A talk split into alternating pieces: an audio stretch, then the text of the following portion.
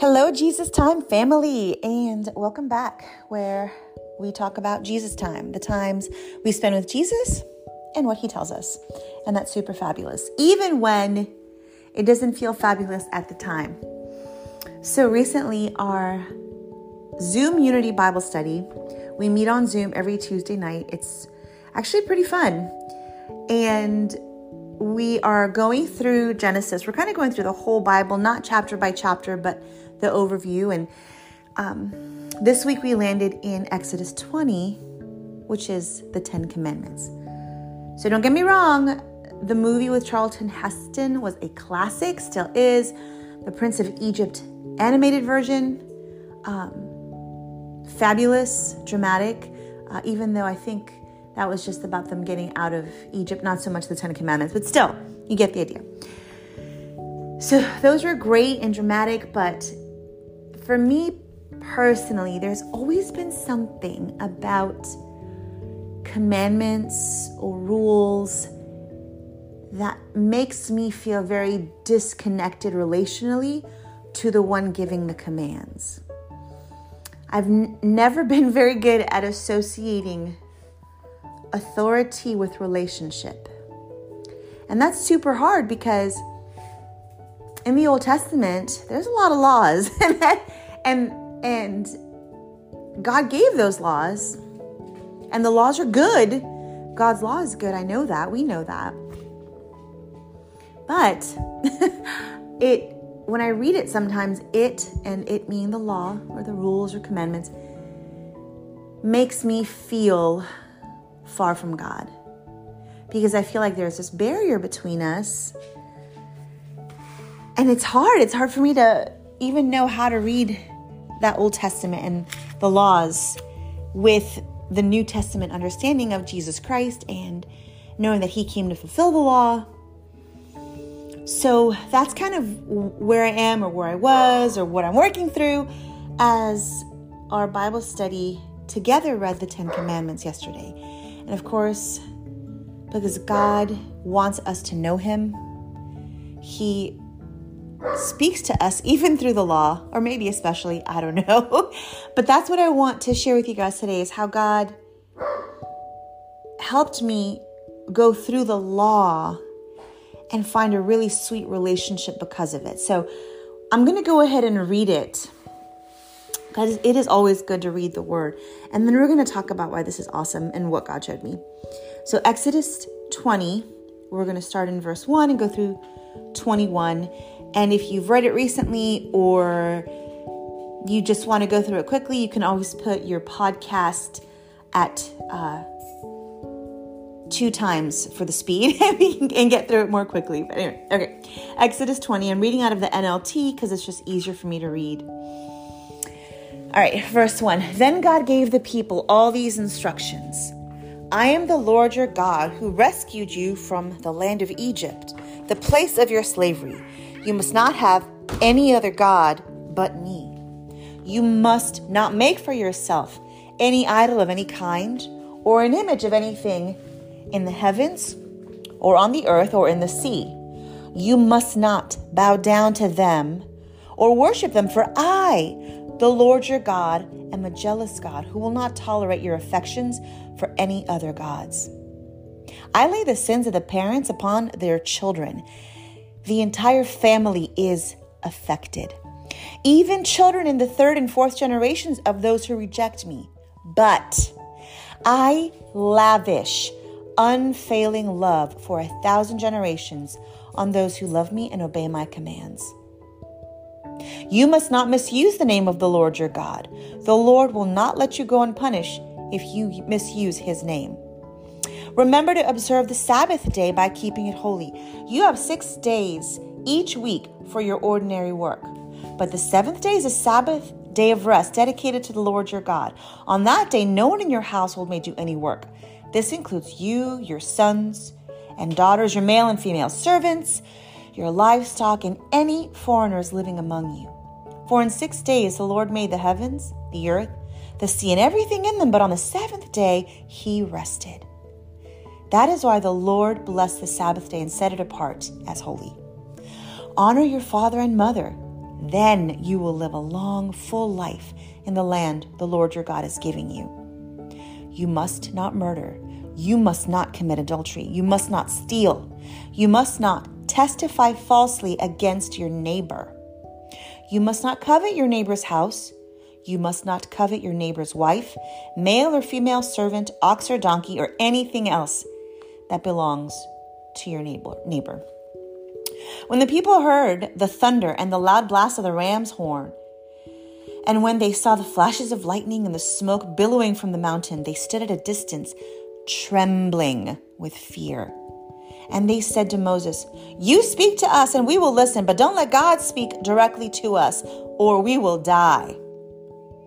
Don't be afraid, Moses answered them, for God has come in this way to test you, and so that your fear of him will keep you from sinning.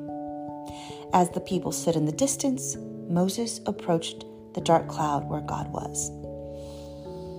Mm, okay, y'all, that was a lot. But this is where God changed my thinking about the law. So if you read that, maybe the first time or listening it to now, you're like, okay, yeah, that's a bunch of rules. And if you're like me, your initial response is, okay, I better buckle down. I better dot those I's and cross those T's so that God and I will be okay. But if you read it again and again, and the Holy Spirit comes and points certain things out to you, this might happen, and this is what happened to me. If you look at the Ten Commandments, um, you will notice the first five have to do with God, and the last five have to do with people. And where I was so encouraged is the commandments God gave us. If you peel back the rules and can look at his heart for just a second, the heart of God, I think, and what I think God was sharing with me in just these 10 commandments was God's heart is for relationship. And he doesn't want anything getting in the way of that the first five commandments, God is saying, hey guys, I don't want anything between you and me because I want this love relationship that is unhindered and unobstructed between you and me because I love you guys. Hmm. And even in verse 5, where he says, uh, For I, the Lord your God, am a jealous God who will not tolerate your affections for any other God. That is not a jealous of, that is a jealous for. God knows that if our affections are for other gods, we will eventually ruin ourselves. I think there's a verse in Isaiah that says, um, Those who worship idols will become like them. And, and what a terrifying thing to become like idols that perish, idols that deceive, idols that are not God. that's not that's not that's not what God wants for us. But God knows that if our affections are completely towards him and for him, then our relationship our relationship with God will be sweet and satisfying and unhindered and um, and as we behold God, we will become like God. Not like the proud way, like Satan did, but um, the promise that God gave us that He will conform us into the image of His Son. So praise God for that. praise God for His heart to want that relationship with us and to tell us how to have it and how to get there. Um, God is Yes, God, I guess, is mysterious in some ways because we can't fathom the depths of God and how He thinks. However, He is not a withholding God, and He is not mysterious in the ways that are important, the ways that let us know Him. he He literally spells it out here. So, no other gods. Don't make yourselves idols. Um, honor the Sabbath. There is something really special about honoring the Sabbath because most people that I know, including myself, we're very busy. And when we're busy and frazzled, guess what? We forget who God is. And we become stressed and anxious and maybe depressed or all of the above. And the Sabbath is a special time that He has set apart for us to rest and to know Him in that rest. A lot of people, myself included, have shared that sometimes we are afraid to go to God and read the Bible because we're afraid of what else He's going to give us to do. And that is a misunderstanding of His heart that the law clarifies. Sabbath is one of God's top five. Above, do not murder people. That's a big deal. That's a big deal. So let's get to know God relationally, unhindered, and make the spaces for Him because in those spaces we will find peace and rest and a beautiful relationship with God. That's fantastic. Okay, so the next five are about relationships with people. And it's so it's so neat because even and this is my friend Megan pointed this out yesterday. Um, even in verse 10 where God talks about the Sabbath in verse 11 God instructs us that it's not just that we should honor the Sabbath, but it includes our sons and daughters, servants, livestock, foreigners, basically anyone that we have authority or influence over. And so, I, this is like a transition command that is our relationship with God and with people, which I think is so cool. Um, but the idea is God wants our relationships with people to be beautiful and unhindered and healthy and building. And guess what? He tells us how to do it. He tells us how to do it. Starting with the Sabbath and going on to honoring your mother and father. There is a godly authority that God has put in our lives. And I know, I know, unfortunately, and because of sin and Satan and lies and life, those godly authority are not always good but they are God ordained.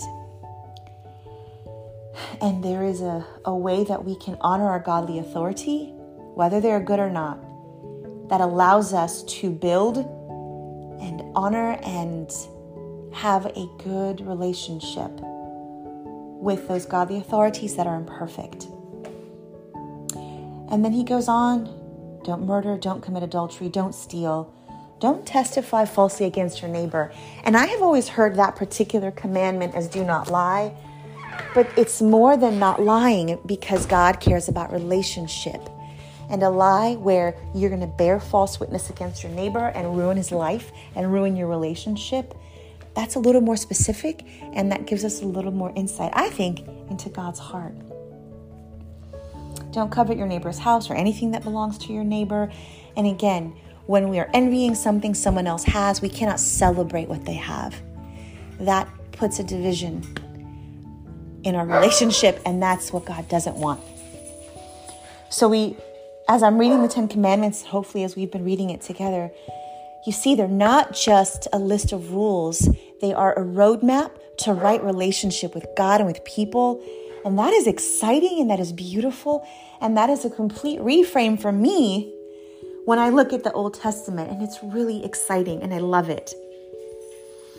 And I, as I was reading this with my group yesterday and being really excited about God's heart for us and for you know our relationship with God and people I started getting real excited about God's law and then he reminded me in Psalm 19 verse 7 where he says the instructions of the Lord are perfect, reviving the soul. The decrees of the Lord are trustworthy, making wise the simple. Verse 8. The commandments of the Lord are right, bringing joy to the heart. The commandments of the Lord are clear, giving insight for the living. And it goes on and it goes on and it goes on about the wonderful things that is God's law and the wonderful things God's law does for us and for our hearts. And to experience and then to go back to Psalm 19, which I've read a thousand times, with a posture saying, Yeah, God, right, maybe, I don't know. And then God's like, see, I told you, I told you. And I just think that is so sweet. And we can celebrate God's law because we know God's heart. So, uh, and even Jesus summarized the entirety of the law and the prophets when he said, Love the Lord your God with all your heart, mind, soul, and strength, and love your neighbor as yourself. Man, God's heart was always love and relationship from the beginning throughout time and even now. So I pray that you guys are encouraged. I hope that you guys will be more excited to read and meditate on the law of the Lord. Love you guys so much. God bless.